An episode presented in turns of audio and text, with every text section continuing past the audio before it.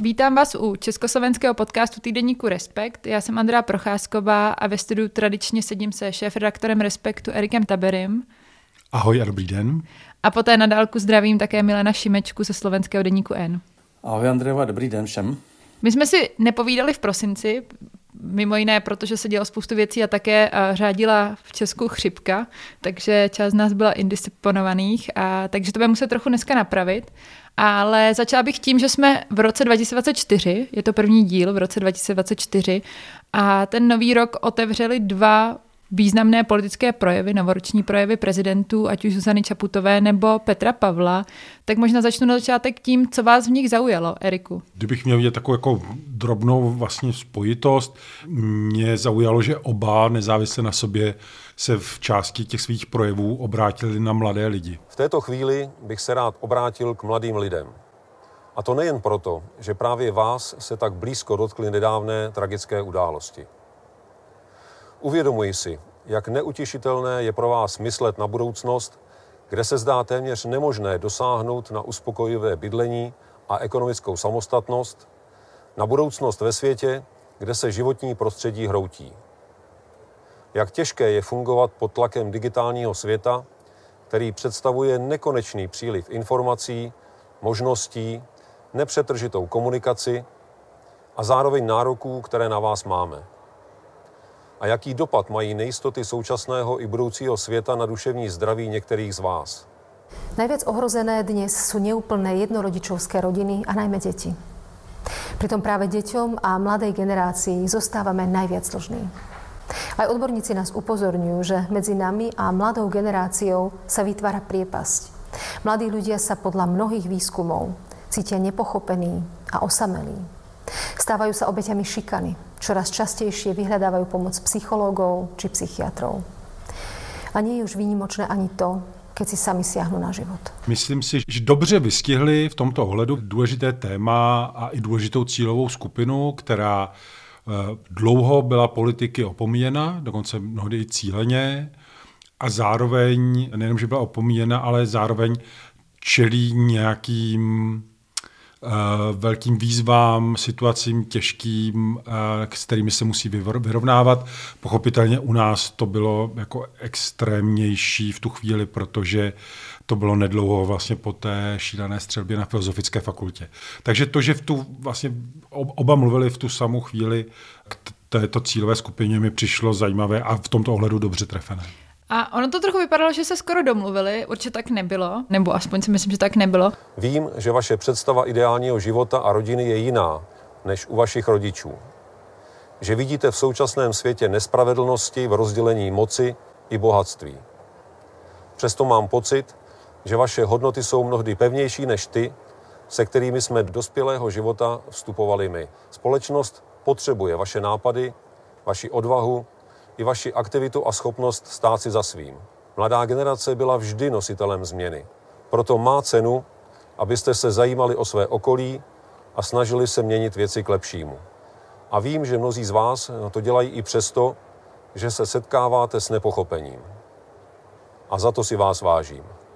Musíme sa preto výrazne viac zaujímať o to, čo mladí ľudia prežívajú. Potrebujeme im vytvoriť bezpečné školské prostredie, zanechať im funkčný dôchodkový systém, udržateľné verejné financie a nenechať ich v neistote pri riešení klimatickej krízy. Naše chyby, našu nevšímavosť a nezodpovednosť totiž bytostnejšie pocíti dnešná mladá generácia, než my, jej rodičia. Musíme byť ukotvení v prítomnosti, ale nesmieme zabúdať, že sa tým nezbavujeme zodpovednosti za budúcnosť. Čemu přisuzuje, že měli tu potřebu a se obrátit na mladé lidi, protože ten tón, ve kterém se to neslo, byl podobný, vlastně přiznání nějaké legitimity toho, že uh, mají říkat názory, že jsou důležitou součástí té společnosti. Není to něco, co úplně často vidíme v té slovenské ani české politice. Já myslím, že to je trochu dáno tím, že oba zastupují nebo reprezentují i tou svojí politikou, ale i tím úspěchem, který měli v politice právě tu mladší generaci, že našli eh, aspoň částečně slovník, který je eh, té mladší generaci blízký, i když oni nejsou mladí lidé. Jsou to mladí lidé, ale ne, ne, ne tak mladí. A myslím si, že tam je nějaké vzájemné porozumění a myslím, že i z tohle hlediska je logické, že oba oslovují vlastně svoji cílovou skupinu potenciální voliče, nebo ne potenciální, ale i z té minulosti skutečné voliče. Takže bych řekl, že tam díky tomu, že je oslovovali, tak myslím, že víc slyšeli na ta témata, která ta mladší generace zvedá. A, a právě myslím, že to je i trochu chuť jako se vymezit vůči těm politikům, kteří naopak ty mladé lidi pořád jakoby uráží. Miloš Zeman na to měl postavenou celou svoji kariéru. Robert Fico, k tomu se určitě také dostaneme, vlastně zaujal celkem absurdním útokem na mladé lidi a konkrétně na jednoho studenta a tak dále. Takže tam bych řekl, že to je téměř filozofické vymezení dvou politických skupin. Tam bylo zajímavé, že v Česku ta reakce byla, že hnutí ANO a především Karel Havlíček začali říkat, že pan prezident nezmínil důchodce. Jak to, že nezmínil důchodce? Teď to je přece jako absurdní, to je strašně důležitá skupina, že najednou jsem měla ten pocit, že potrefená husa se vždycky jako ozve. A že... To byl právě jako ten šok, že si někdo dovolil vlastně mluvit k jiné cílové skupině. Přitom, jak eh, můj kolega Marek Švela správně napsal v jednom komentáři, vlastně ve zbytku toho projevu Eh, českého prezidenta zaznívala celá řada témat, který se týká i seniorů, jenom tam nepadlo to slovo důchodce, penzista nebo senior. Milane, co zaujalo tebe, ať už jde o projev Zuzany Čaputové nebo Petra Pavla? U Petra Pavla mě zaujalo, že vlastně otevřel téma mm, eura. Je na čase, abychom po letech začali dělat konkrétní kroky, které nás k naplnění tohoto závazku dovedou. Přes nekončící diskuze o výhodách a nevýhodách eura pro zemi s otevřenou exportní ekonomikou ležící ve středu Evropy je společná měna logickou budoucností. Já jsem si spíš uvědomil jednu věc, že jak důležité je při těchto projevech, v jaké člověk pozici právě stojí. Protože ten projev Zuzany Čaputové, on nebyl jako nějak zvlášť, ne, nebyl výjimečný, ničím spíš, spíš by řekl, že byl méně konkrétní, než bývaly její jiné projevy eh, novoroční. Byť jako ta emoce byla přesně taká, jak, jak mluvíš a, a taky si myslím, že reagovala, když mluvila o mladých lidech a o nenávisti, tak mluvila, taky narážela vlastně na ten Ficův útok na toho mladého studenta právní, právnické fakulty. Ale zároveň jsem si uvědomil, že na mě už ten projev eh, paní prezidentky působil mnohem méně, řekl bych, eh, významově než projev Petra Pavla. A to prostě proto, že Zuzana Čaputová končí. A její slova ztrácejí váhu e, jakoby toho úřadu, ve kterém už, už bude jenom několik měsíců. To znamená, že uvědomil jsem si, jak mě někdy ta slova znějí trochu prázdně, protože už jsou jakoby zbavená té, té aury toho úřadu, který pomalu opouští. Jenom jsem nad tím přemýšlel, že jak, jak vlastně síla slova je jedna věc, ale síla úřadu je druhá. A když to nespojíte, tak ono to přestává fungovat. A kromě toho mě zamrzelo, že opravdu se v tom projevu Zona Čaputová vlastně nedotkla témat, jako třeba válka na Ukrajině, to vůbec nezmínila. Nezmínila vlastně, jak, jako kdyby jenom tak obešla ten problém, tak eh, řekněme vzletnými slovy toho, že tady se vlastně hroutí jakoby právní stát a demokracie na Slovensku, že se nevymazila teda vůči té vládní moci, mně, ona se vůči ní vymezila, ale samozřejmě, ale způsobem, který je možná někdy pro ní typický, jako neřekla to prostě otevřeně, což podle mě byla škoda, protože právě když už teda eh, v tom úřadu nebude dlouho, právě tehdy ta slova vlastně mají smysl, když, jsou, když už teda mluví uh, jazykem, který už není diplomatický. Uh, a, a on teda diplomaticky byl hodně, no. A trochu mě to, zdálo se mi, že, že to je promrhaná příležitost.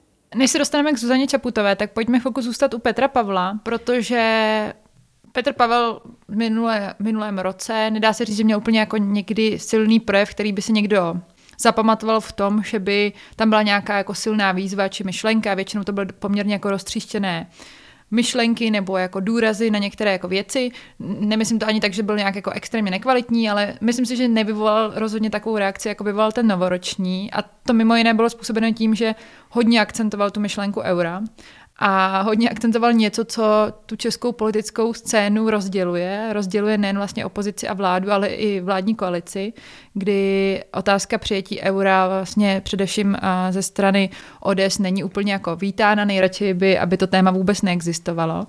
Proč si myslíte, že to zmínil? Protože když nastupoval do toho úřadu a když popisoval to, jak o své funkci přemýšlí, tak zrovna to euro popisoval jako jednu z myšlenek, která je hodně jako vlastní té vládě, parlamentu a není to něco, něco co by, do čeho by se měl prezident tak trochu jako motat. A, tak um, co změnilo jeho názor, Eriku? Mě to zaujalo také. Zaujalo mě to, protože i z, i z toho důvodu, že já jsem s ním moderoval 16. listopadu debatu na DAMu se studenty.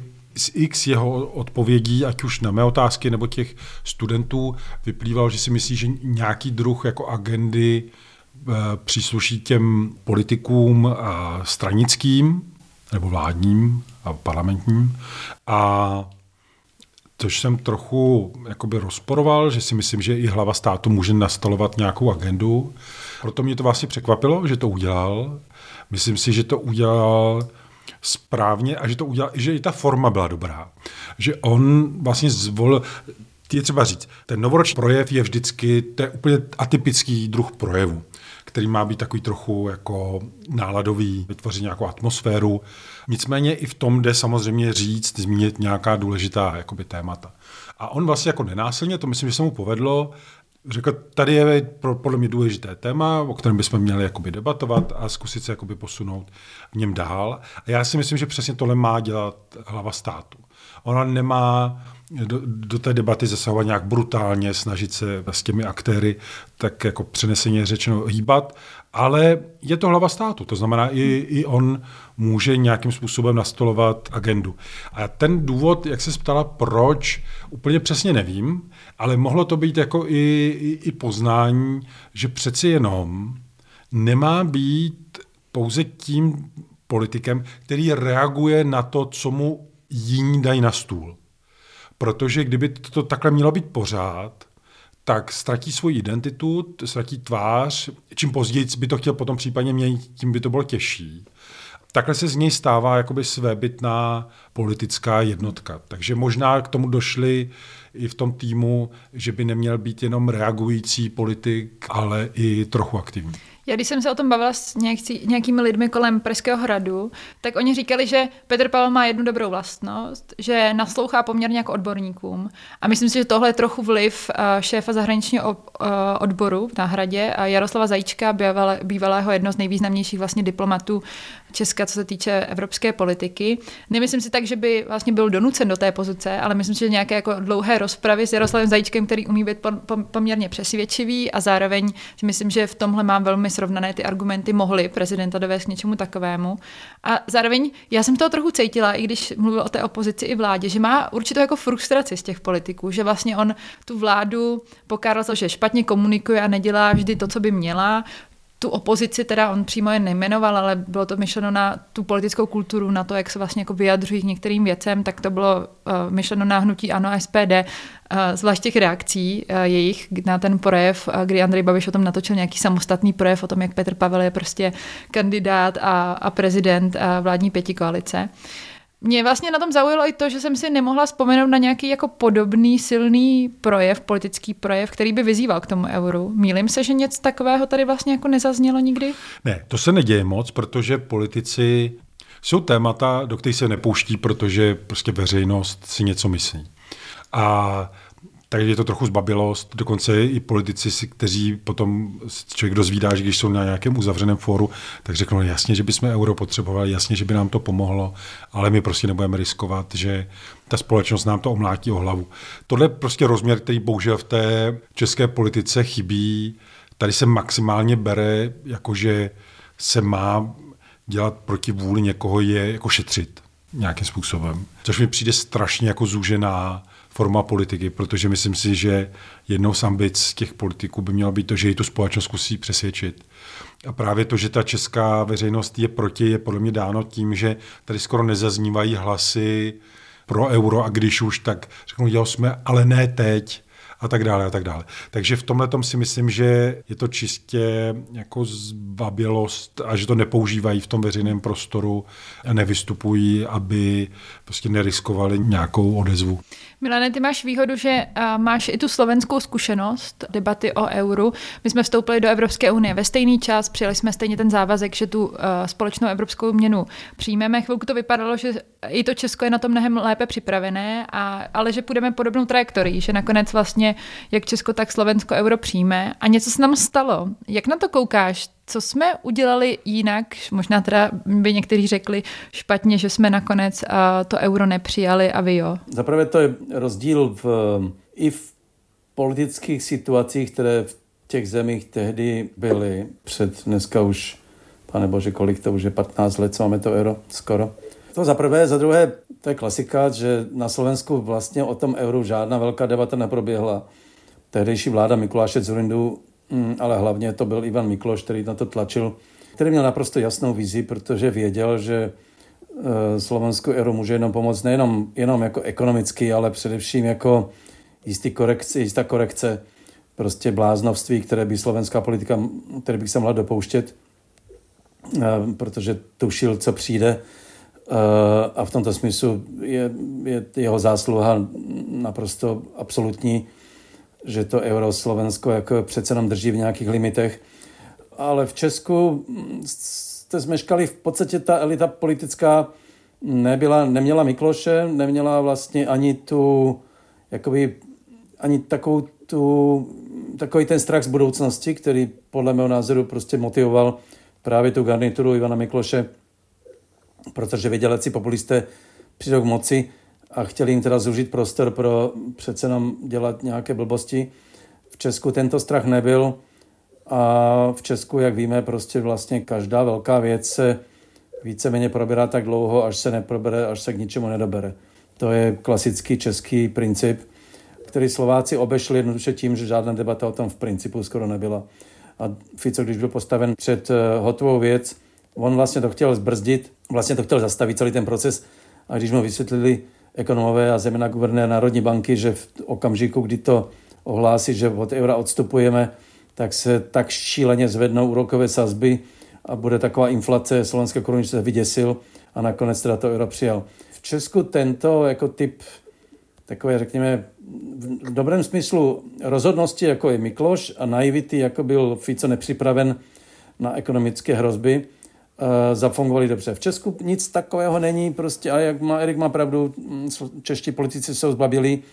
Já si myslím, že celý ten spor euro, já, mě ta debata, když se na to dívám, ona se vlastně pořád opakuje, je to pořád to stejné.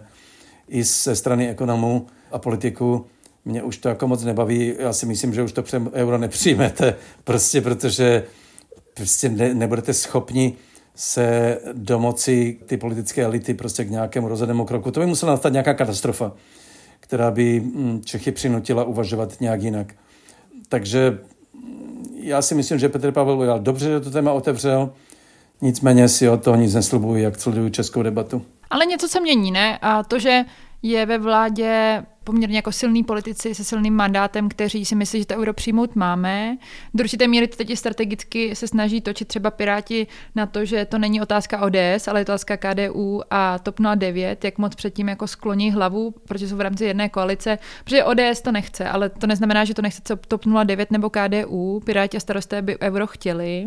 Do určité míry vlastně by to teoreticky mohlo být, jo. Jenom mě zajímá ta ODS, jako vyvíjí se, který přístup k tomu je Petr Fiala jiný, než byl třeba třeba Václav Klaus ve smyslu toho, že on možná nemá tak silné výroky a tak jako provokativní výroky, ale taky slyšíme od něj, jako není to aktuální otázka, ne, euro nepřijmeme, neudělá naše vláda nic a ať to udělá příští vláda. Já myslím, že problém eura nebo stoupenců eura je, že to jsou, že jeho zastánci jsou z menších stran vždycky. A to by muselo být, že, něk, že řeknou v nějakou chvíli, my půjdeme do vlády jenom, když bude euro. Buď a nebo což si vždycky zdůvodní, že ne, že hrozí to a to. A ODS, já to jako řeknu s nějakou, jakoby, teď samozřejmě nadsázkou, ale ODS není reformní strana. Vlastně nikdy nebyla. Na začátku, vlastně víceméně jako těch 90. let, tak tam bylo reformní téměř cokoliv, protože se měnil systém. Ale velice brzo a i ODS vlastně odpískala ty základní reformy. Ty největší kroky, jako byl vstup do Evropské unie eh, nebo NATO, tak tam hrál paradoxně možná větší vliv eh, Václav Havel než politické strany. To říkám taky s nějakou nadsázkou. Ale já si vlastně nevybavuju, teď když se na to ptala, já si vlastně nevybavuju v české politice od nějakého roku, třeba od vzniku České republiky, to znamená od roku 93, že by někdo přišel s nějakým fakt velkým nápadem, nějakou tezí, jak tu zemi zásadně proměnit eh, a, a byl by to s tím spojen nějaký risk, že by to někdo udělal. Fakt si skoro nevybavuju nějakou velkou událost. Většinou se to tak jako pitlíkuje u řady těch kroků, je, které nám pomůžou, taky do, nás to dotlačila, nebo dotlačí Evropská unie. V tomhle tom si myslím, že jsme jako vážně trochu zbabělí a že jsme minuli možná nějaké okno, které třeba na tom Slovensku bylo, kdy je potřeba ten člověk, ten jeden politik, který si řekne, a teď já, já tomu věřím a prostě tak zkusíme to prosadit.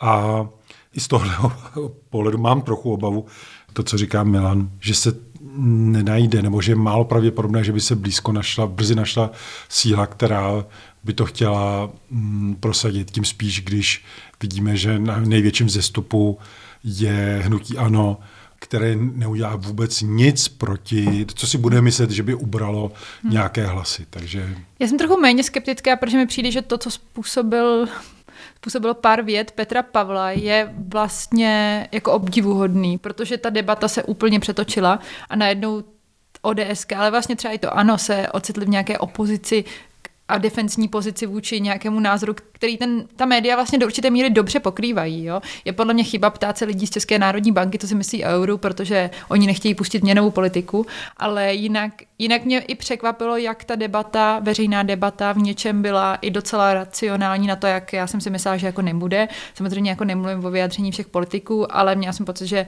i padaly docela nepříjemné otázky a že ta ODS vypadala, že nejen, že není reformní, ale že je trochu i jako zpátečnická moc si neví, moc neví si rady s tou situací, že vlastně nemá ani názor proti extrémně, ale ani pro.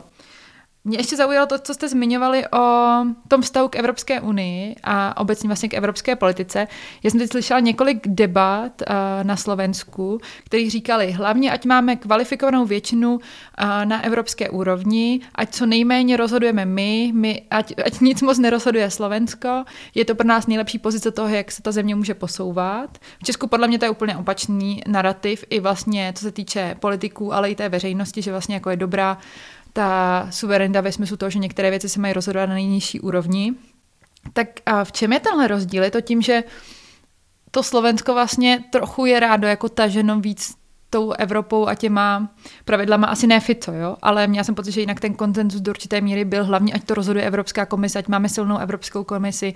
V Česku to je trochu jiné a ono to možná i souvisí s tím eurem, ne? Milane. Tak trochu ano. Ehm, to euro do velké míry bylo prostě, to není náhoda, že do, že do eura se hlásí Bulharsko a Rumunsko, že prostě, protože jsou to krajiny na okraji Evropské unii a potřebují mít tu vazbu silnější a zároveň nedůvěřují svým vlastním elitám, eh, že by byli ekonomickým, že, že by byli schopni jakoby eh, zvládnout problémy a to euro je větší kotva, lepší, spolehlivější.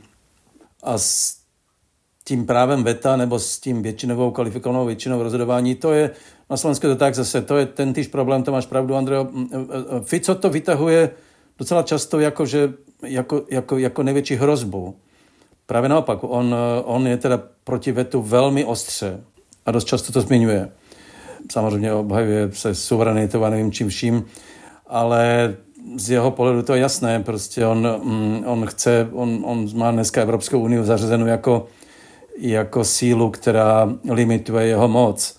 Eh, proto je proti všemu, co by posílilo eh, Evropskou eh, komisi nebo Evropskou unii jako takovou. Ale a v Česku je to, v Česku to má jiný kontext, v Česku je to prostě sebevědomá scéna, která si myslí, že je lepší než Evropská unie. Češi jsou prostě takový a nebudou potřebovat prostě oni, aby jim Evropská komise něco říkala, za ně rozhodovala. Byť je to politicky naprosto slepo, slepé, a neuvěřitelně lehkomyslné, protože bez, bez té změny prostě se nepohne evropská zahraniční politika ani obranná. Uh, vidíme to na příkladu teď Maďarska, prostě co dělá Maďarsko, když jde o Ukrajinu. Um, Zvláštně na tom ale je, že třeba i Poláci jsou proti tomuto větu, což mě nepříjemně překvapilo u Donalda Tuska. Je to krátkozraké ze strany střední Evropy a na Slovensku je to jediné opozice, která dneska rozumí tomu, že mm, Evropská unie musí být silnější, že nám to pomůže i nám především. Eh, Češi to, to, tento pocit nikdy neměli prostě. Vždy měli pocit, že Evropská unie je spíš taková trochu přítěž z nutnosti, uh, protože jsou lepší než celá Evropa. Je zajímavé, že tohle téma také vlastně v Česku hodně otevřel Petr Pavel na podzim, když měl projev v Evropském parlamentu, a tak zmiňoval, že mimo jiné bylo dobré se zamyslet nad tím, jestli není pokrytecké, že my nechceme jako Česko kvalifikovanou většinu a zároveň chceme, aby Ukrajina byla součástí Evropské unie, že nelze mít oboje.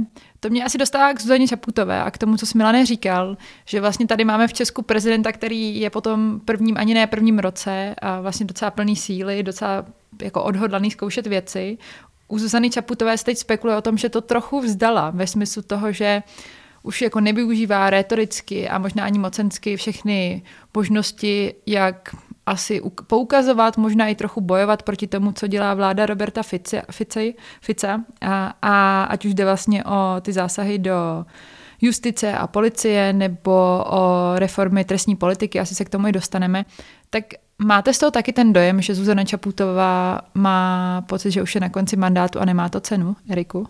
Já bych to asi rozdělil. Myslím si, že co do výkonu svých pravomocí, co tak jako můžu říct jako pozorovatel, myslím, že dělá víceméně maximum možného, to znamená, už použila veta, něco jako rozporuje a tak. Tam myslím si, že ty výhrady, které České mě jakoby doznívají, tak jdou, jsou takové to, co je v Česku, kdy se jakoby po těch aktérech chce něco, na co nemají kompetence. Ale pak je druhá část, a to jsou jakoby veřejná vystoupení, kde si myslím, že cítím takový jakoby větší ostych nebo jakoby opatrnost možná jak jsem předtím mluvil o těch eh, novoročních projevech, tam to možná zaznít jako ne, ne, nemuselo, ale ona má vlastně před sebou několik měsíců uh, úřadování a myslím si, že v, v jistém ohledu a ty měsíce budou klíčové pro to, jak se bude vnímat celá její prezidentská jakoby éra uh, a jak to jakoby zarámuje zároveň naprosto nepochybně je to nejče, nejtěžší část toho jakoby úřadování. A já si myslím, že pokud eh, to bude chtít jakoby zarámovat správně a nechat nějaký odkaz a té zemi jakoby pomoct, tak na ty zbývající měsíce by si podle mě měla rozložit nějaká silná vystoupení, kde jakoby pomenuje to, co se děje, to, co se děje špatně, a pomenuje i to, co by se vlastně dít mělo. Ona je z těch institucí vlastně jediná, kterou nevlastní ten proud destrukční vůči právnímu státu, institucím a tak dále. To znamená, ona nese eh, ten prapor, je mi jasné, nebo je logické, že když je člověk na konci toho mandátu, tak má nejméně sil, ale uh, tohle je nejdůležitější prostě éra, která jí, jí vlastně svým způsobem Slovensko bude definovat. Já pro českého posluchače jenom krátce schrnu, co se vlastně za těch pár měsíců stalo, tak kromě toho, že Robert Fico a jeho vláda do určité míry odstranili většinu vedoucích uh, pracovníků na vlastně justičních a policejních postech, tak plánují zrušit speciální prokuraturu, která má na starosti ty nejzávažnější kriminální trestné činy a především korupci. Poté vlastně se mluví o tom, že možná skončí i NAKA, Národní kriminální agentura, do toho se mluví... Což je jenom důležité, že, kdyby, že to je strašně důležitá instituce pro vyšetřování právě těch, těch kaus, velkých kaus. Přesně tak a vyšetřuje mimo jiné spoustu pojenců a spolupracovníků Smeru. A zároveň se mluví o takzvané amnestii de facto, ve smyslu toho, že to není amnestie, kterou by vyhlašoval prezident, jak třeba známe z Česka, ale vláda Roberta Fica plánuje takovou jako velkou reformu trestní politiky, která mimo jiné obsahuje snížení trestů za především korupční trestné činy a ukazuje se, že to nedopadne jenom na členy asi a spojence a prostě všechny ty zapojený do a, předchozího vládnutí Roberta Fica, ale vlastně bude to mít dopad i na společnost jako celek. Do určité míry se mluví o tom, že se vysílá signál, že je v pohodě krást. v pohodě podplácet, protože za něco dostanete třeba jen podmínku a s tím se dá žít. A Milane, co by teda Zuzana Čaputová mohla prakticky dělat, co se týče nějakých pravomocí. Je tam něco, kdy ona nevyužila nebo řekla, že do, dopředu ne, neplánuje využít eh, některé své kompetence? Já myslím, že v tomto má Erik pravdu, že v rámci kompetencí ty využívá dostatečně dobře. Byla tady debata, jestli měla eh, podepsat státní rozpočet, který je zjevně vlastně fiktivní a, vůbec nereflektuje nebo nereaguje na, na hrozby zadlužování. Uh, už to samo o sobě, dokonce o tom debata, jestli by to nemělo být vlastně, že to je protiústavní rozpočet, protože vůbec nereflektuje na zadlužování státu. Ale to je, řekněme, detail tím, že vrací zákony a bude se obracet na ústavní soud, to všechno je v pořádku. To je, ten problém je v něčem jiném. To je podle mě v tomto případě Zona Čaputová byla vždy dobrá eh, v tom praktickém výkonu moci. A v tom, jak eh, brala vážně roli prezidentky jako strážkyně eh, chodu ústavního orgánu, prostě dobrého chodu ústavního orgánu. A tam teda využívala se kompetence dobře. Toto je problém politický, to je problém prostě politického myšlení a jazyka jako vy, vypadá to, jako kdyby tím mlčením, víceméně mlčením, jako kdyby si nebyla vědomá rizika nebo, nebo prostě hrozby, která na tím Slovenskem dneska vysí a už je úplně zjevná. A to vlastně mě jakoby trochu trápí, protože sám si kladu otázku, jestli, jestli to není opravdu tak, že ona si to možná až tak dobře neuvědomuje. To já prostě nevím v této chvíli a očekával bych, že to pojmenuje, mm, pojmenovává to spousta lidí a nejsou to jenom politické slogany opozice. Prostě to je, to je dneska viditelný fakt, že eh, ten stát, je to únos státu. To je no, no, opravdový únos státu. A to, co si mluvila, to je víc. To je, to je amnestie, amnestie zločinců a příštích zločinů včetně korupce, ale nejenom, to jsou i krádeže a všechno možné. A zároveň to je rehabilitace eh, všech těch, kteří uh, už jsou dnes obviněni, odsouzení, nevím co všechno. To je skutečně, jistým způsobem je to kontrarevoluce. Uh, říkám to jako takhle tvrdě, uh, od prezidentky neočekávám, že použije tato slova. Nicméně politicky si myslím, že by měla tu situaci pojmenovat. A nedělá to, uh, a to je spíš problém prostě politického myšlení, který u Zuzany Čeputové nikdy nebyl tak silný, jako naopak její teda, řekněme, schopnost uh, i jako právničky uh, důsledně dodržovat alebo taky uplatňovat sebe, sebe pravomoce. To je jiný, to je jiný problém. Vážně je možné, že vystudovaná právnička a prezidentka na konci prezidentského mandátu by si toho neuvědomovala. Někdo, kdo vlastně se potýkal s Ficem, kdo původně kandidoval trochu proti tomu, co stvořil za systém. To přece asi není úplně možné, ne? že by si to neuvědomovala. Není tam spíš nějaká jako únava, nebo to, že asi nic moc už nezmůžu, nebo to není moje role? Neumím to posoudit. Jenom říkám, že asi, a nejsem sám, kdo je tak trochu jakoby zklamán, byť se to jako veřejně o tom nemluví, nikdo, nikomu se nechce do toho vstupovat a kritizovat za nějaký typ mlčení. Ale já to cítím tak, že prostě v této chvíli ta společnost potřebuje, myslím si, že potřebuje jasné pojmenování věcí právě z úst nejvyššího hlavy státu. V situaci, kdy skutečně ten stát se dostává do hluboké politické krize a ta demokracie je reálně ohrožená. Prostě mám pocit, že to jako, řekl bych, že kdy jindy, když ne teď. Já myslím, že tam, že uvidíme vlastně jakoby ty, ty týdny a měsíce, které teď budou, protože jako do velké míry vlastně teď tu agendu nese opozice, která asi jako svádí ten boj v parlamentu, takže tam bych řekl, že je teď ta eh, jakoby politická energie na té, na, na té scéně a vlastně všichni ti její eh, spolupracovníci, nebo co jsem mi poslouchal, třeba Mariana Lešku, který kdy, kdysi pracoval v jejím týmu, tak vlastně jakoby naznačovali, že vlastně ten její přístup je eh, takový, že eh, třeba právě s těmi pravomocemi nebo s tím vyjádřením čeká na tu chvíli, kdy nejenom, že to jakoby pomenuje, ale něco s tím udělá. že má jako možnost něco třeba změnit nebo posunout nějakým způsobem dál. Možná to může být ten důvod, ale tady vlastně jako souhlasím s tou částí, co říká Milan, že to je opravdu výjimečná situace, kde ta společnost potřebuje vidět a slyšet vlastně všechny aktéry a že jsou do toho jakoby plně položeni do, toho, do té obhajoby toho právního státu. Protože myslím, že nikdo nemá pochybnost, kde ona stojí.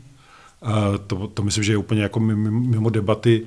Tam jde asi o ten akcent, že dneska vlastně ta síla slova má stejný význam jako, jako nějaký zákon. Hmm. Že prostě se vytváří ty normy, to porozumění a to propojení té společnosti se vytváří skrz slova. Proto třeba když tak mě Milan jako opraví si to, jsem to neposunul, ale třeba Pellegrini, když měl ten projev, eh, kde označoval i ten termín těch voleb, tak říkal, myslím, že v tom eh, proslovu, že nechápe, proč ty lidi vůbec eh, se scházejí někde, že se nic nezmění a že ta opozice by nic neměla organizovat, protože to nemá jakoby vliv. A to není neporozumění, jako že by nechápal, proč se to děje. To je naopak obava právě z toho, že jestli se propojí to vědomí a ten jazyk a to jako porozumění v tom, jak ta situace je závažná, tak se vytvoří i před tou vládnoucí silou, která má většinu v parlamentu, nějaká jakoby pomyslná zeď, se kterou oni se budou muset potýkat.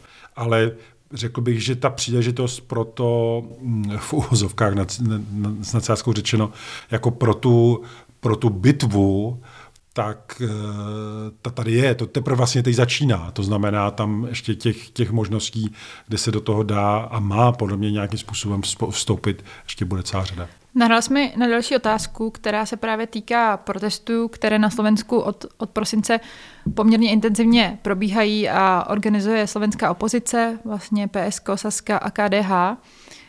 Je tohle nějaký úspěch opozice, protože ono se mluvilo o tom, že ten výsledek voleb byl mimo jiné trochu prohrou té demokratické opozice, se nebyla schopná spojit, sjednotit, že do určité míry tříštila hlasy. Tak Milane, máš pocit, že tohle je něco, co je vlastně příjemným překvapením, že ta opozice takhle dokáže spolupracovat? Ano, to je při vší té depresi prostě z toho, jak funguje ta nová moc, tak ta opozice je relativně příjemným překvapením. Eh, je to vlastně po dlouhé době poprvé, oni se kdysi prostě organizoval protesty opozice i předtím, když byl Fico ve vládě, ale to byl Matovič spolu se Sulíkem, to byly takové ty, to byly takové ty chaotické protesty, které neměly moc váhu, být tam lidi taky chodili, když ne tolik.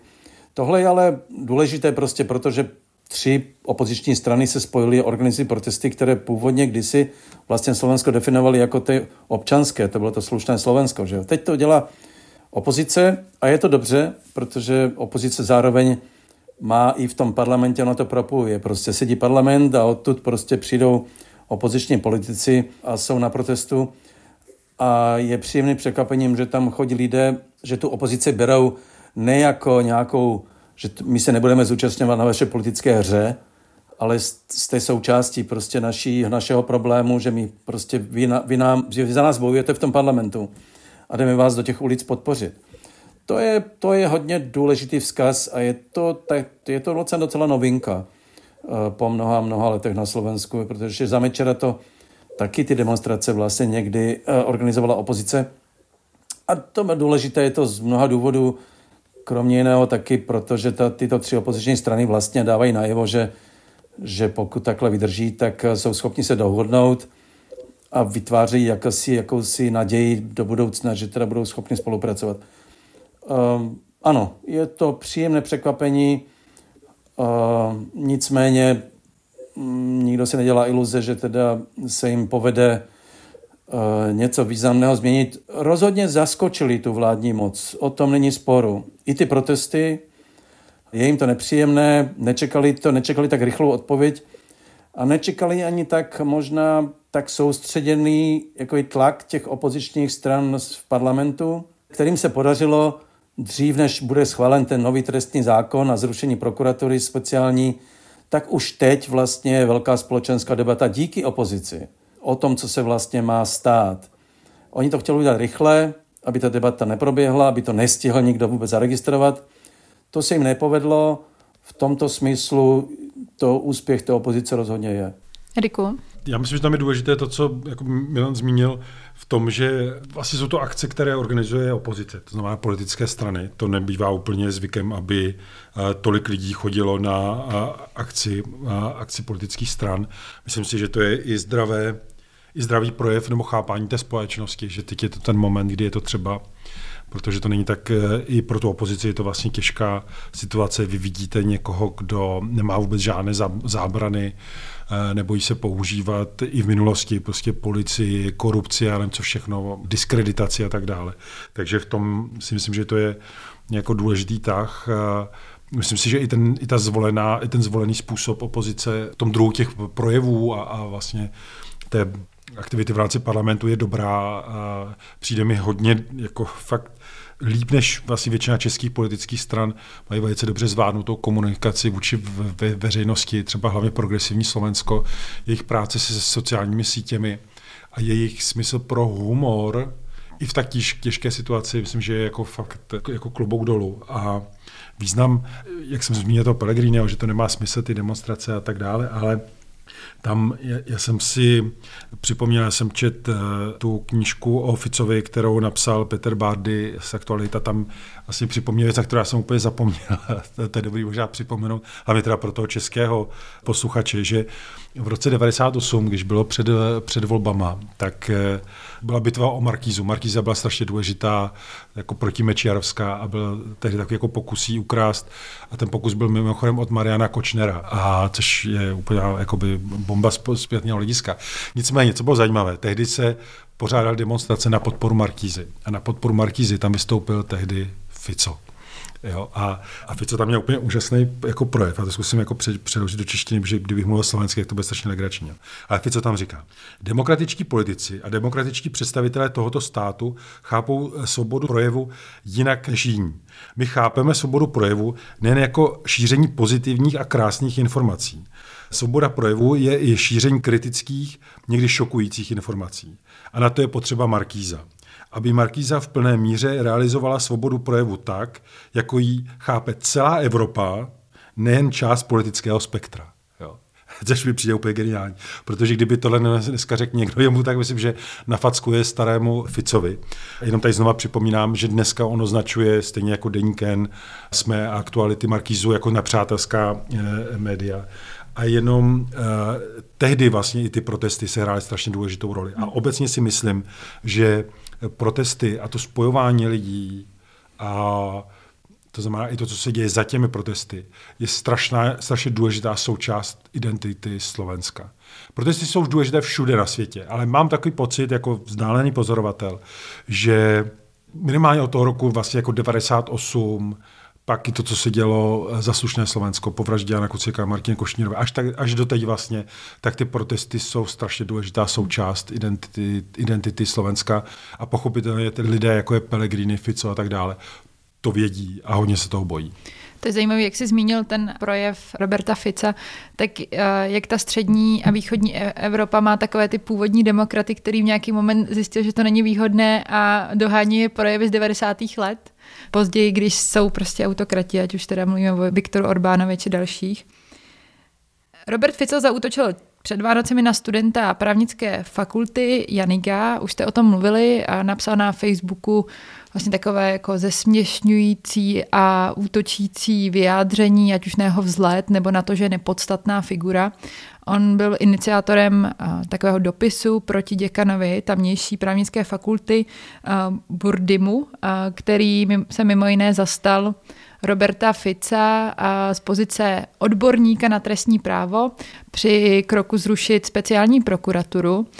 Ten útok Roberta Fica se podle mě jako interpretoval jako něco, co nebylo úplně šťastné, a protože to trochu, zvlášť jako pro lidi, kteří zažili komunistický režim a připomínalo takové to mistrování těch lidí, kteří se vzepřeli někomu a, a jsou představitelé mladší generace. Milane, vykládal jsi to jako znak nervozity Roberta Fica? No, částečně ano. Uh, spíš takové naštvání, prostě, co si dovolují. To on, on opravdu má dnes pocit, že on je prostě po páté premiéře nebo, nebo po čtvrté, teď už přesně nevím, co si to kdo dovoluje vůbec jako se mu tady jako nějaký mladý muž vymezovat. Ale spíš si myslím, že to je strategie. Že to je prostě vědomá strategie, ve které se Fico spolehá na své voliče, oslovuje především je ve víře, že tohle je, ti ho drží u moci, ti ho zvolili ve víře, že to, tu jeho moc upevní. To, že jako každý populista tu společnost rozděluje, prostě je už jeho taky strategie, ale je zatím hlubší, já neříkám, že plán, ale směřuje to tam zcela jasně, že to je nejenom autoritativní vláda, ale jako snaží se to Slovensko zatáhnout prostě do té minulosti až komunistické. Předevčírem, nebo kdy to bylo včera, mm, se byli poklonit Fico s Dankom a Blahem Husáko na Husákově hrobu, což předtím nikdy nedělal mimochodem. Chodil tak jako se klanět Dubčekovi, tak jak jsou maximálně. Teď i Husákovi v ten týžden Slovensko se nepřipojilo k 48 zemím, včetně Česka, které odsoudili Severní Koreu, že, že Rusku dává, dodává zbraně a balistické rakety s odůvodněním, že Slovensko nemá, minister zahraničí nemá informace nebo nemá důkazy, že to, to opravdu korejské rakety. Samozřejmě směšné, ale to celé je strategie vědomá, jít proti demokratické části obyvatelstva, jít proti mladým lidem, jít proti zahraničně politickému směřování jakoby k západu, je to prostě stále zjevnější a bude to pokračovat. Tohle je, a to už není to, že Fico je vulgární, vždycky byl, ale teď, že je vulgární ještě mnohem víc, je součástí strategie. Psycholog by možná řekl, že ten, kdo začíná používat stále víc vulgarismu, tak ma, není v pořádku něco s jeho psychikou, ale podle mého názoru toto je spíš uh, normální strategie útočná, kterou se naučil od Putina, Orbána, od všech těch, od Trumpa a prostě dělá to vědomě. Tohle naprosto podepisu. Vlastně ve všech těch krocích, které se odehrály po těch volbách, i včetně takových jako drobností, že zastaví policistu, nechají jeho vystoupit, dělají mu potíže, pak mu to auto zabaví. To jsou vlastně, jako by si mohlo zdát banality, ale podle mě to je všechno řetězec nějakých kroků, které mají ukázat prostě, tak s námi, si, s námi si hrát nebudete. Můžete se střetnout buď to, že na vás dolehnou prostě úřady, nebo že vás premiér bude jako ponižovat, nebo se pokusí ponížit, on nemůže někoho ponížit, bude vás nějakým způsobem na vás jakoby útočit. To myslím, že souhlasím s tím, co říká Milan, a je to podle mě strašně důležité to takhle jakoby pomenovávat, protože tam je třeba potom když to takhle jako člověk ví, tak je potom to jako důležitější dávat najevo a naštěstí tady v těch případech se to děje, jako podporu těm, kteří se stanou terčem toho útoku. Protože ve chvíli, kdy se jakoby ta zloba jako na vás vyvalí, tak je nutné ji vyvažovat, aby, jako, aby se potom vlastně jakoby ti lidé, kteří by chtěli oponovat, se nedrželi zpátky, že si řeknou, tak já tady vystoupím, dostanu po, jako po hlavě a nikdo se mě nezastane. Tam myslím si, že v tomhle tom je ta nutnost jakoby se vyjadřovat a tomu, k tomu znova fungují i ty protesty a, a média a tak dále. Ale to jakoby pěstování si té vzájemné podpory je podle mě vlastně strašně důležité. A tady bych dodal, že si myslím, že my jsme přes všechny jako problémy tohleto jako uh, Slovensko nikdy vlastně po tom roce 89 nezažili. Tenhle ten druh takového to jako až jako likvidačního fakt hmm. jako jazyka a, a, a náznaku a tak dále. V tomhle ohledu to má vlastně ta demokratická část na Slovensku těžší. Ano, v Česku to vlastně vůbec neznáte v tomto smyslu. Tak Zeman jako občas vyjel, že jo, ale, ale jako ten soustřední tlak celé té moci, včetně těch uh, vyhazovů těch lidí z úřadu a tak dále, to je jedna věc. Druhá věc je, což je důležitější, já myslím, že Fico spolehá na to, že slovenská mentalita je prostě taková, že ti lidé se zaleknou. Ono to tak většinou vždycky bylo eh, na Slovensku, opravdu historicky. Tohle je, co se děje teď, je, je zajímavé, z, podle mě se Slovensko změnilo a to Fico si neuvědomuje. Ti lidé, kteří jsou vyhazováni, mluví z médií. Mluví prostě o tom, jak byli vyhazováni, proč. Vystupují na veřejnosti, ten student taky. Zastali se ho jiní studenti, zastali se ho uh, vysokoští profesoři a tak dále, že, že lidé, kteří se dnes ozývají, dostávají zpětnou vazbu od společnosti, té demokratické, natolik silnou, že minimálně psychologicky mám pocit, že se něco změnilo prostě v tom, že lidé se přestali bát, že nejsou zakřiknutí, jako to bývalo kdysi na Slovensku. Většinou lidí, první reakce lidí byly, já do toho, já o tom nechci mluvit, prostě ať mám klid. Eh, protože když budu mluvit, tak to bude ještě horší. Tohle se změnilo. Uh, a to podle mě Fico, z toho je Fico podle mě překvapený a já si myslím, že tohle bude mít do budoucna velmi, je to důležitá věc a proto všechny ty protesty, i ta média, i ty sociální sítě, které na jedné straně samozřejmě na ně útočí, na tyto lidi, kteří jsou vyhazováni, na druhé straně mají silnou podporu jiné části společnosti, která jim dodává nejenom odvahu, ale jistý pocit možná i prostě jistého bezpečí v jistém smyslu. To je strašně důležitá věc. A je to na Slovensku, jak to já tak vidím, vlastně poprvé v tak velké míře. Eh, ta, ta odvaha těch lidí prostě mluvit.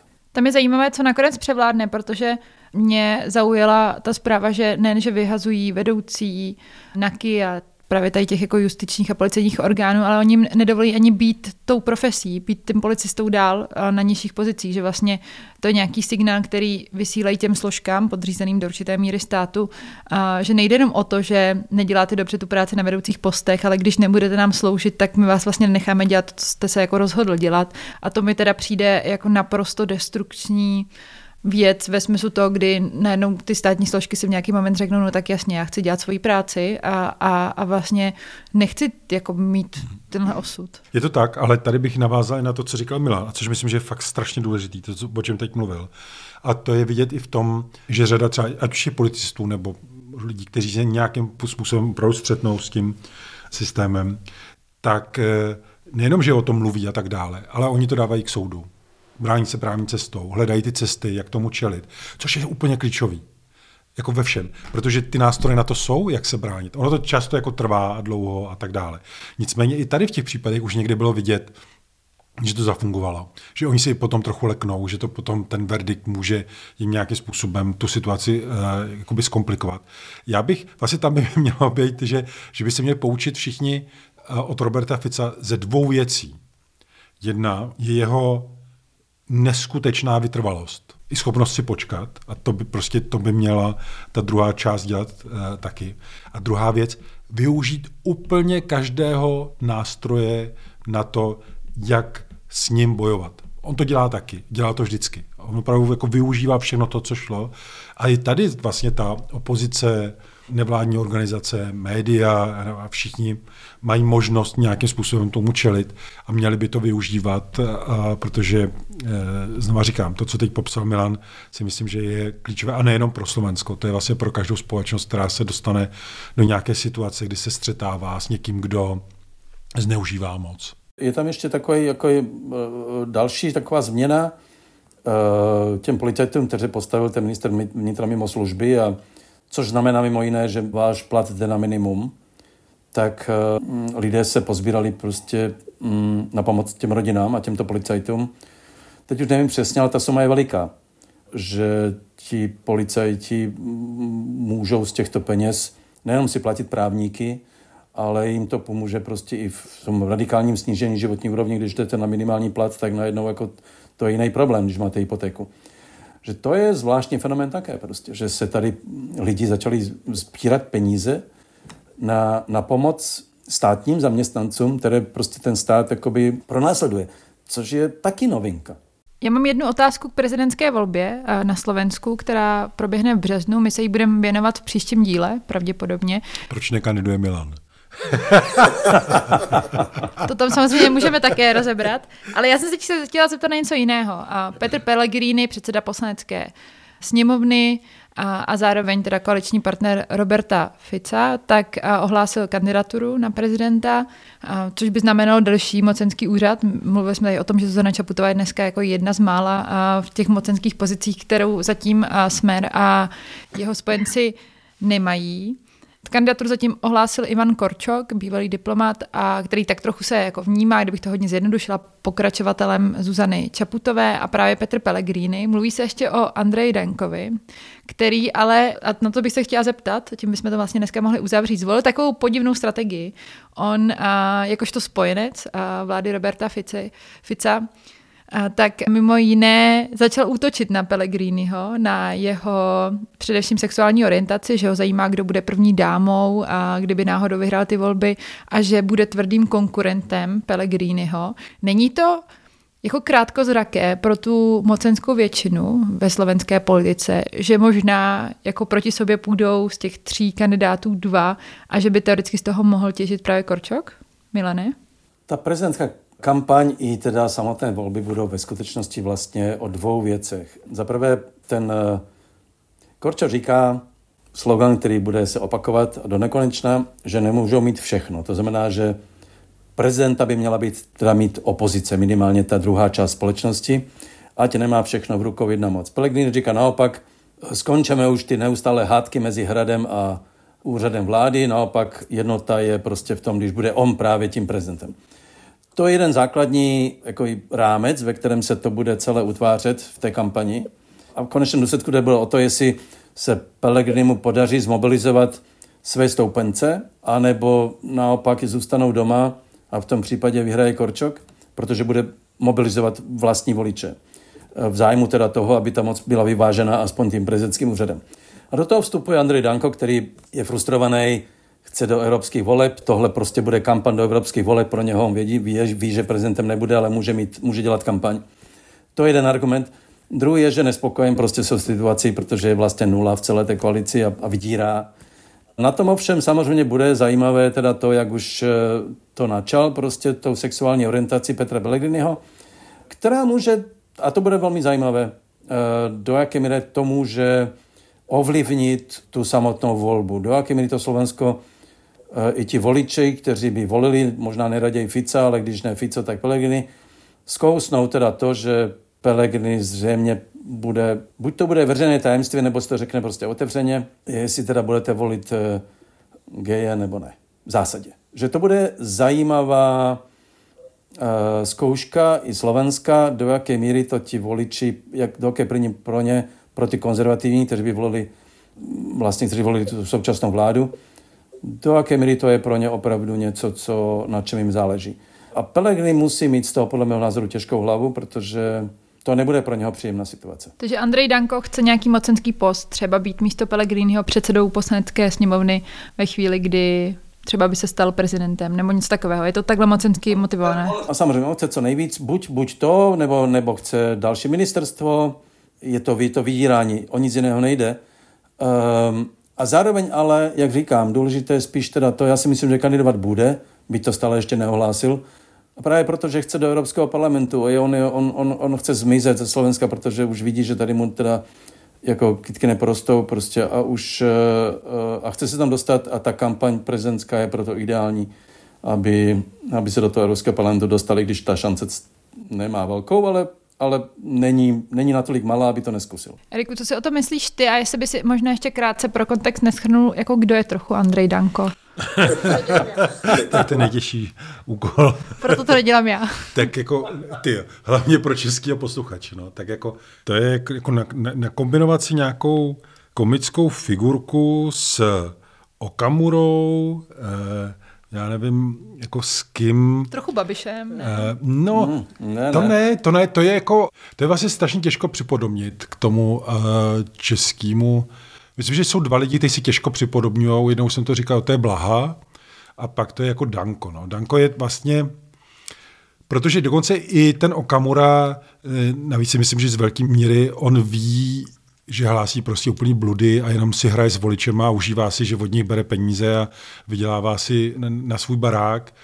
Danko je kombinace jako primitiva hlupáka, který ale zároveň má nějaký jakoby komunikační dar, což se občas jako stává u tohohle druhu jakoby lidí, ale zároveň hm, člověk ho nechce používat právě jakoby ty úplně zábavný jako termíny pro něj, protože samozřejmě to, co on hlásá a co říká, je, je strašný.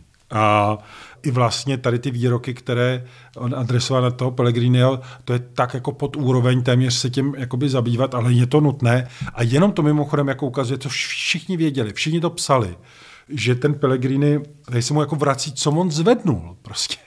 To se nedá odestát. Protože, a umožnil, že jo? A, no právě tak jsem to myslel, jako, že, to, že to jako vlastně, on ho dostal, on dostal Danka do vlády. Bez něj by tam nebyl.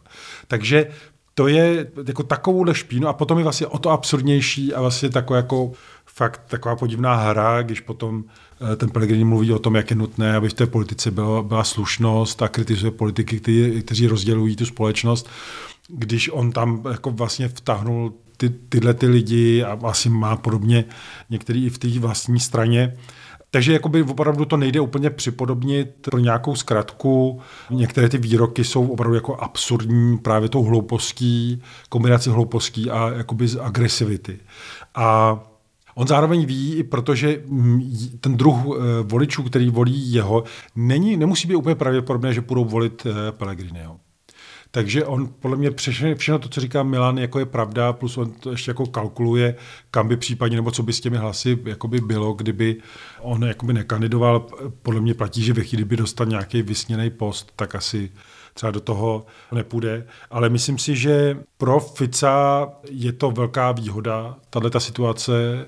On bude podporovat Pellegriniho, ale zároveň je rád, že ho bude prostě takhle skřípat ten Danko a i tak se může stát, že Pellegrini jako teoreticky vyhraje, protože pořád je to poměrně populární politik. Uvidíme, jak Ivan Korčok bude zvládat tu kampaň, protože zatím působí opravdu jako diplomat a ne politik, to bude muset posunout, což neříkám, že se nestane, ale jako, že to bude třeba, eh, třeba posunout.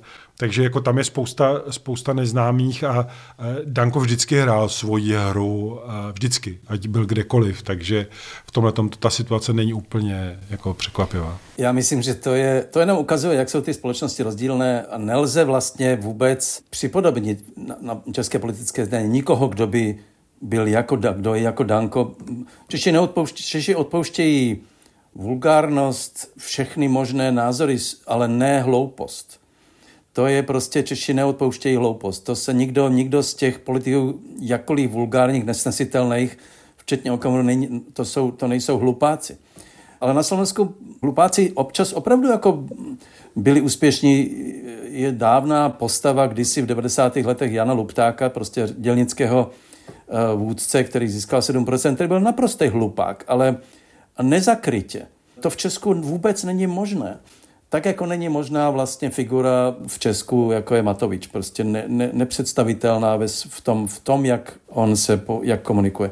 Takže ty společnosti jsou skutečně rozdílné, prostě jejich preference jsou, jsou dány tak trochu prostě národní mentalitou nebo já nevím čím, ale Danka nemůžete opravdu uplacirovat na české scéně nijakým způsobem. Ale teď jsem našel, jako chvilku mi to dalo jako přemýšlení, uh, poslanec SPD Jiří Kobza mm-hmm. je nejblíž uh, Dankovi.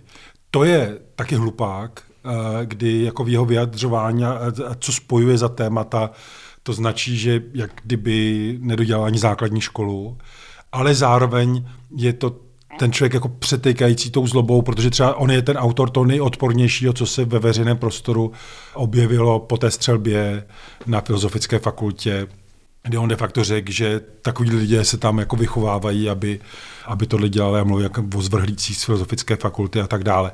To je, myslím si, jako, že nejblíž, ale samozřejmě nemá zatím jako pozici šéfa strany. V tom pořád ten Danko je jako specifický, ale tam bych asi viděl největší podobnost eh, na té české scéně.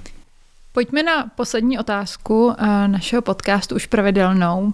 Eh, my jsme toho probrali dneska poměrně dost. Ale stejně by mě zajímalo, co vás zaujalo v druhé zemi. Kdo chce začít? Já, já můžu začít jako kromě samozřejmě, mm, jak jsem sledoval celou tu šílenost kolem té střelby na filozofické fakultě, tak to jako se nedá obejít, ale v souvislosti s tím mě teda zaujalo právě teď, jak eh, se ukázalo, že ministr Jurečka měl teda večírek, ve kterém se veselili prostě po té, co tam už jako mm, byli mrtví. To mě to připomíná, upřímně upřímně si myslím, že v politik by v takovéto situaci měl odstoupit.